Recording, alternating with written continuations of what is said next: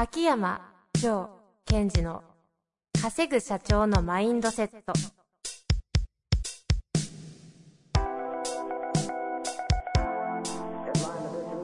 なぜ一流の経営者たちはぶつかる壁を次々と越えられるのか、そこに隠されたマインドの正体。ポッドキャスト稼ぐ社長のマインドセットは、上場企業から中小企業までエグゼクティブコーチングトレーナーとして人材開発を行ってきた秋山城賢治が、経営や人生で役立つマインドの本質について分かりやすく解説します。こんにちは、遠藤和樹です。秋山城賢治の稼ぐ社長のマインドセット。秋山先生、本日もよろしくお願いいたします。はい、よろしくお願いします。どうすか。いや、最近は本当ますますその個の時代っていうのが本当に進化スピード速いなぁと。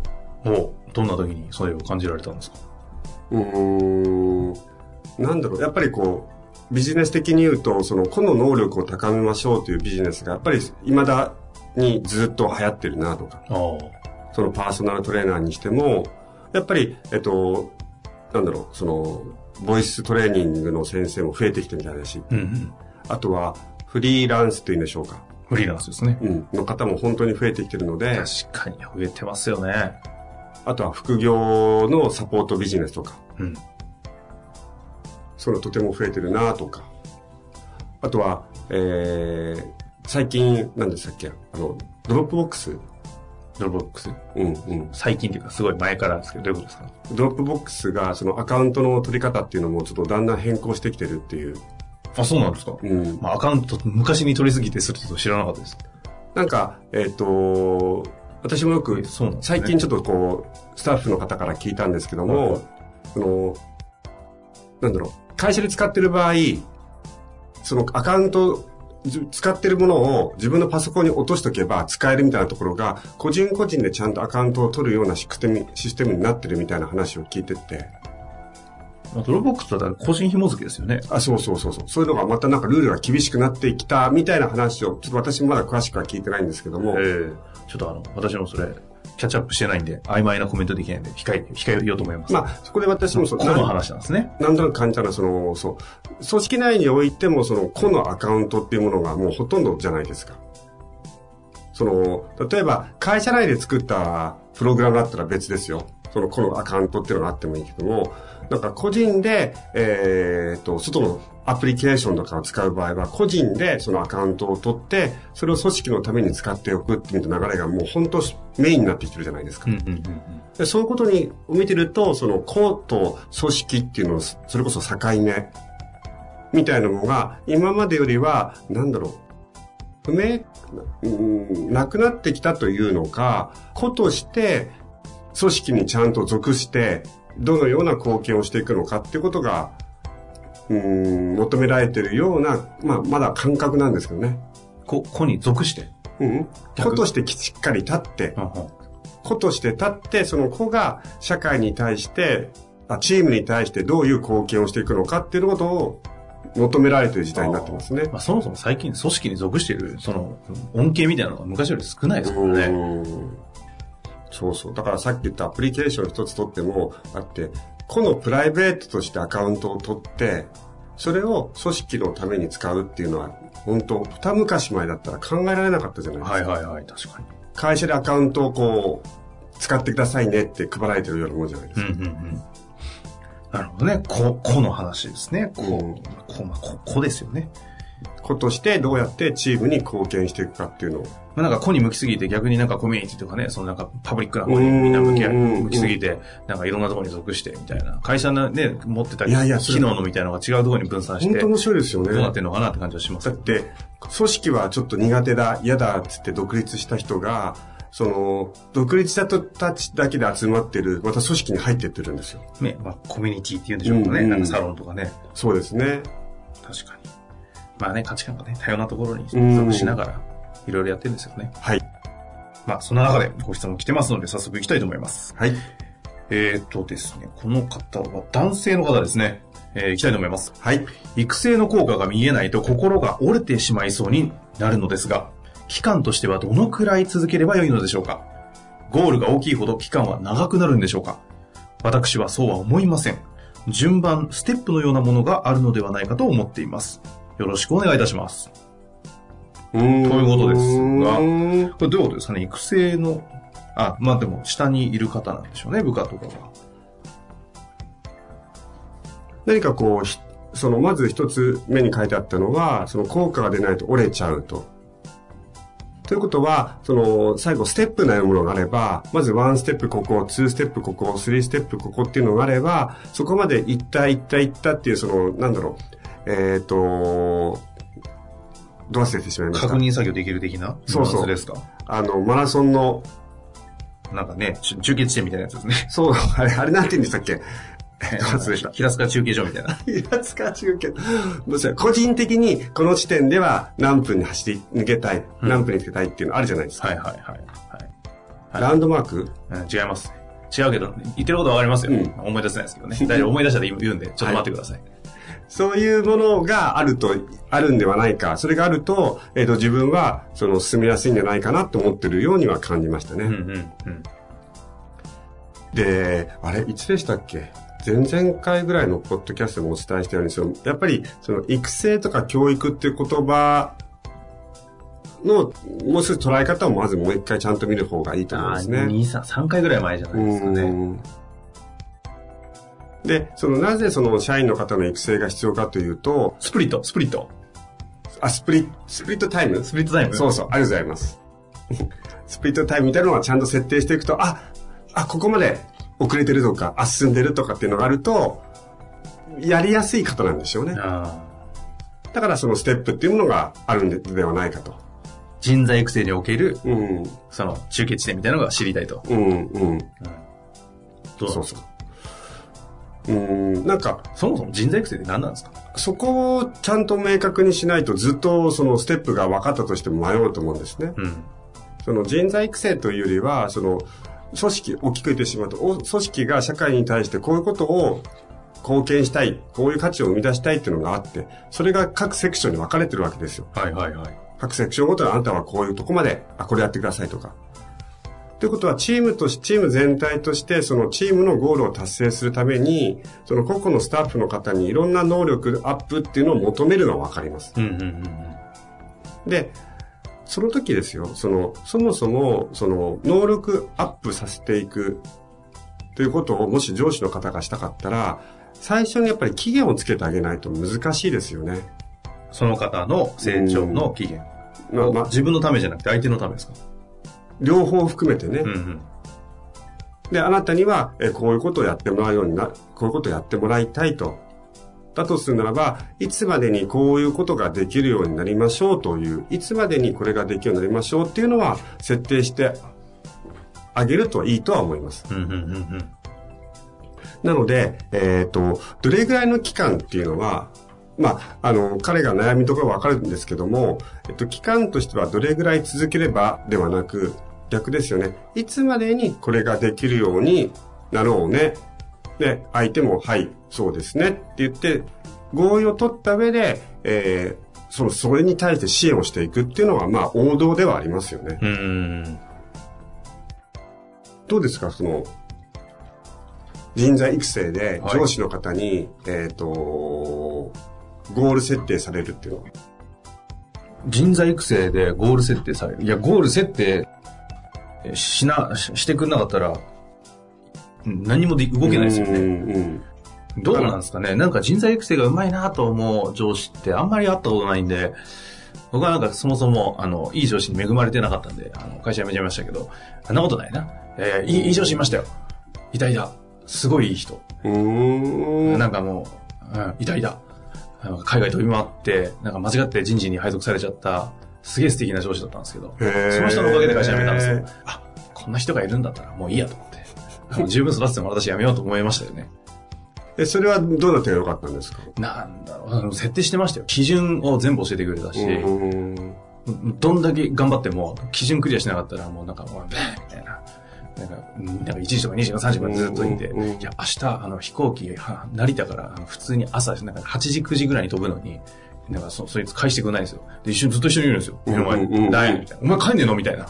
で、朝2時前になっても、いやもうダメだこれ。もうそのまま行くぞとか言って、こいつ本気だみたいな。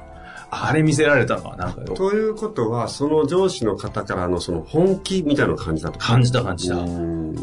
で、酒飲めないんですよ。そのおじさん。飲めないのに海外行くじゃないですか。ずっと二人じゃないですか。めっちゃ付き合ってくるんですよ。遠藤さん酒好きだよねみたいな。行こうみたいな。飲めないじゃんとか思いながら。で、めっちゃ話してくるんですよ。ずっといろんな話してるんですよ。こいつマジじゃんみたいな。心を開かざるを得ないよね、この3人みたいな。マジってのは、何のマジだったんですか？マジで俺と付き合おうとしてる。マジで向き合ってきてるじゃないですか。向き合ってるってことね。わかんないですけど、向き合ってきてる感じじゃないですか。僕は絶対嫌ですよね。酒も飲めない部下がいて、一緒に飛行機行って、いや、俺外で飲んでくるバイバイみたいな。なるほどね。それをちゃんとやるって素敵だな、みたいな。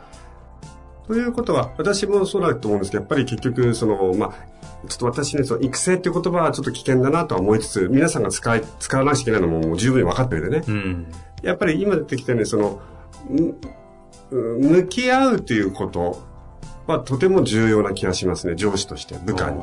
大事ですよね。初めて大企業でその人だけが、あ、こいつ本当に向き合うんだと思って、やられましたよ。なんか、未だに好きですもん。その人には、会社変えた時も、なんか新しい動きした時も、やっぱご報告しますよね。今回会社作りましたとか、なんか何でもそうですけど、やりますよ。そいつ以外も全部取ってないです。ということは、結局、私自身の今話を聞いたのは自分のことも振り返ったんですけども、はい、やっぱり、その、尊敬する経営者の方がいて、社長さんがいて、まあ今でも連絡を取らせていただいてるんですけども、やっぱり今聞いて思ったことは、その、私の、その尊敬する社長さんの場合は、私個人というよりも、その自分のビジョンに対してすごい猛烈にやりきってて、で、なんかそれが私も見てて違うなと思っても、それだけそこに向き合ってる熱量を見させられちゃうと、やっぱり、やばいな、すごいなって感じましたね。だからね、ルールを超えるエネルギーを見せられた時に人が動くんですよ。あ、やべ、みたいな。ね。枠組み外れてんじゃんみたいな、それを絶対量で勝負したときに、あ、うっすみたいな、負けましたっていう。ということは、その、私もマウンティングの本質っていうところでも書いたように、その、魅了するマウンティングは、その、なんだろう、上から押し付けるという意味じゃなくて、魅了するってことはとてもとても重要な役割になっていくと思いますよね。そうですね。ですから、その、まあ、その質問者の方が、今どういうその自分が状況かっていうのはいろいろあるかもしれませんが、まずその心が折れてしまいそうになるっていう、折れてしまいそうって書いているのはとても良かったと思います。折れちゃったっていうとちょっとやばいんでね。そうですね。折れてしまいそうって、そっからどうするんだってことを、少なくとも部下よりもあなたのエネルギーが強く大きくないと、やっぱりいい影響は与えられないと思うんですね。ですから、まあ、例えば、その、質問にダイレクトにお答えしてはいませんけど、そのステップがあってもいいし、なくてもいいんですが、まずは、あなた自身の、その、例えば、自分のビジョン、もしくは、その、与えられたゴールに対する達成するコミット力、どちらでもいいです。それを強く、まず持つところから、スタートになってしまう。なんか、喋ってて、とても、大丈夫かな？手厳しい？いや、全然そんなことないんじゃないですか。っていうか、本当に、私の考え方の場合は、まずはど真ん中のところをしっかりやった後にテクニックっていうのは非常に機能するっていうふうに考えているので、まずその、質問していた方、または上司の方が、今私が言ったように、自分自身のビジョンは何なのか、もしくはビジョンは今は見えないけど、与えられたこの会社からのゴールに達成してやるんだっていうコミットっていうのをまず持つ。で、部下というのは、今、遠藤さんの事例でも言ってくれたように、その上司の方の、その、どことどれだけ向き合ってる度っていうのは、ひしひしと感じます。どんな方でも。だそういった意味では、やばいなっていうところを感じさせていくってことが、まずは最初になってしまう。向き合う力ってね、どうやって育てられるんですかね。それは、自分と向き合う力がないと他人と向き合うことができないので、やっぱ自分と向き合ってほしいですね。自分とどうやって向き合えばいいんですか？やり方じゃなくて、自分と向き合うってどうやって鍛えればいいんですか？まずセルフでやる場合、私がよくやるのは、前もポッドキャストで少しご紹介したと思いますが、ノートを使って自己対話をするっていうのはとても効果的ですね。なんかそのやり方っていうよりもその自分と向き合うっていうのはどういう時にこう何をしたらいいか分かんないじゃないですか。やり方っていうか何ですか、この、うんうん、自分と向き合って何みたいな。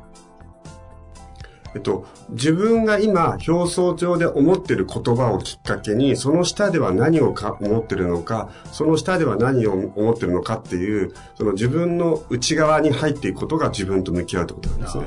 その自分の感じているこの感覚感性みたいなものをこう言語化してっていくみたいな概念化とかそういう感じですか。そうですね。例えば、育成の効果が見えないと心が折れてしまうと、それはまあ一つの言語ですよね、うんうんうん、でその下には何が隠れてるのかっていうのを見るということです、うん、折れてしまうということはなぜ自分が折れてしまうと感じてるのかと。例えば、わかりませんよ。例えば部下の、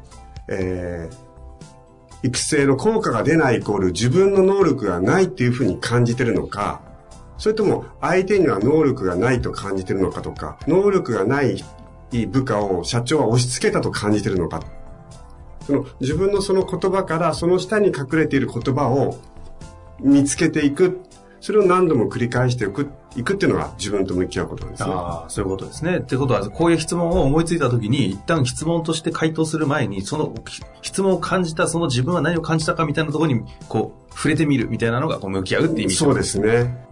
それはいい、わかりやすいですね。何かこうもやっとしたものを感じたときに一旦自分に矢印向けて言語化してみるみたいな。そうそう。そうでそこにやり方があるのは秋山先生のメソッドの話ですからね。まあそうですね。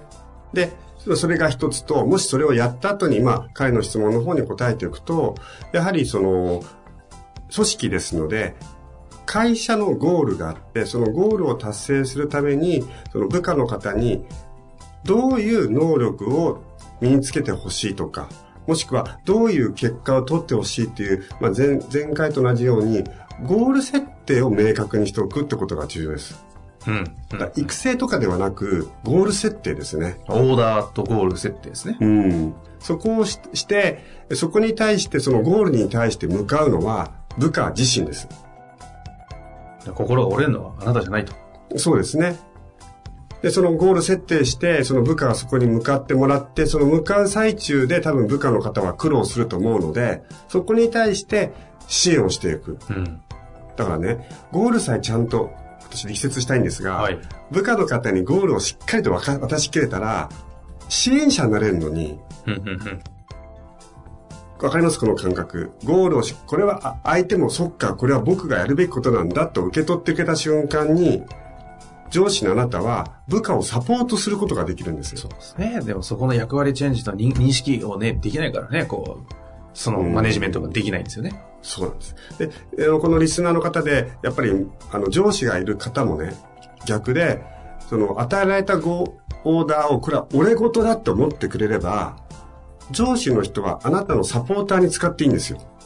わかりました。これは俺がすべきことなんですねっていうふうに思ってもらえれば、上司を使っちゃえばいいんです。そうですよね。でもそれってなんかこう時間ない中でですけど、なんかちゃんとあとちょっとだけ延長するとして、自分ごとに思わせるというかおかしいですけど、この自分ごとだっていうふうに思うこの魔術はどうすればいいんですか。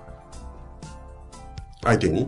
そうです。要はこの方部下が自分の仕事を自分ごとだって思ってくれないから、秋山先生のマネジメントの手法が機能しないわけですよね。うんうん、まず言葉で言うと、これはあなたの仕事ですって言ってください。うん。お前の仕事だと。これはあなたのすべき仕事ですと。うん。で、そこに対して、私はそれを、まあ、上司として支援する人ですっていうふうに言い切るところから始めるのはとてもいいと思います。そうは言わないにしろというニュアンスの、あ、そうですね。立ち位置を取ってコミュニケーションを取るってことですね。うん、そうです。これはお前の仕事だという前提のもとにコミュニケーションを作っていくと。ですから、もし、その方が、うまくやった場合は、前も話したように、ありがとうじゃなく、おめでとうとか、よくやったねっていうふうな会話になるはずなんです。その辺が、だからテクニック的な要素ですね。はい、まあ、それはね、他の回でもやってますし、ちょっと今後ね、また改めてやっていきましょうかね。はい。なるほどね。というわけで、結局、今日のキーワードいっぱいありましたけど、一つこの方に選ぶとしたら、なんかどのキーワードを与えたいですかね。この方にですか？今日は向き合う話とかね。オーダー、ゴールの話とか。でも、まず一つは、まずこの質問をしてくれたことも含めて、ちゃんと自分とあなたは向き合ってるので、なぜ自分が、向き合う力を一つ深く持ってほしいですね。うん。向き合う力を深く、一つ深く、一段下げるっていう、一つ深くっていいですね。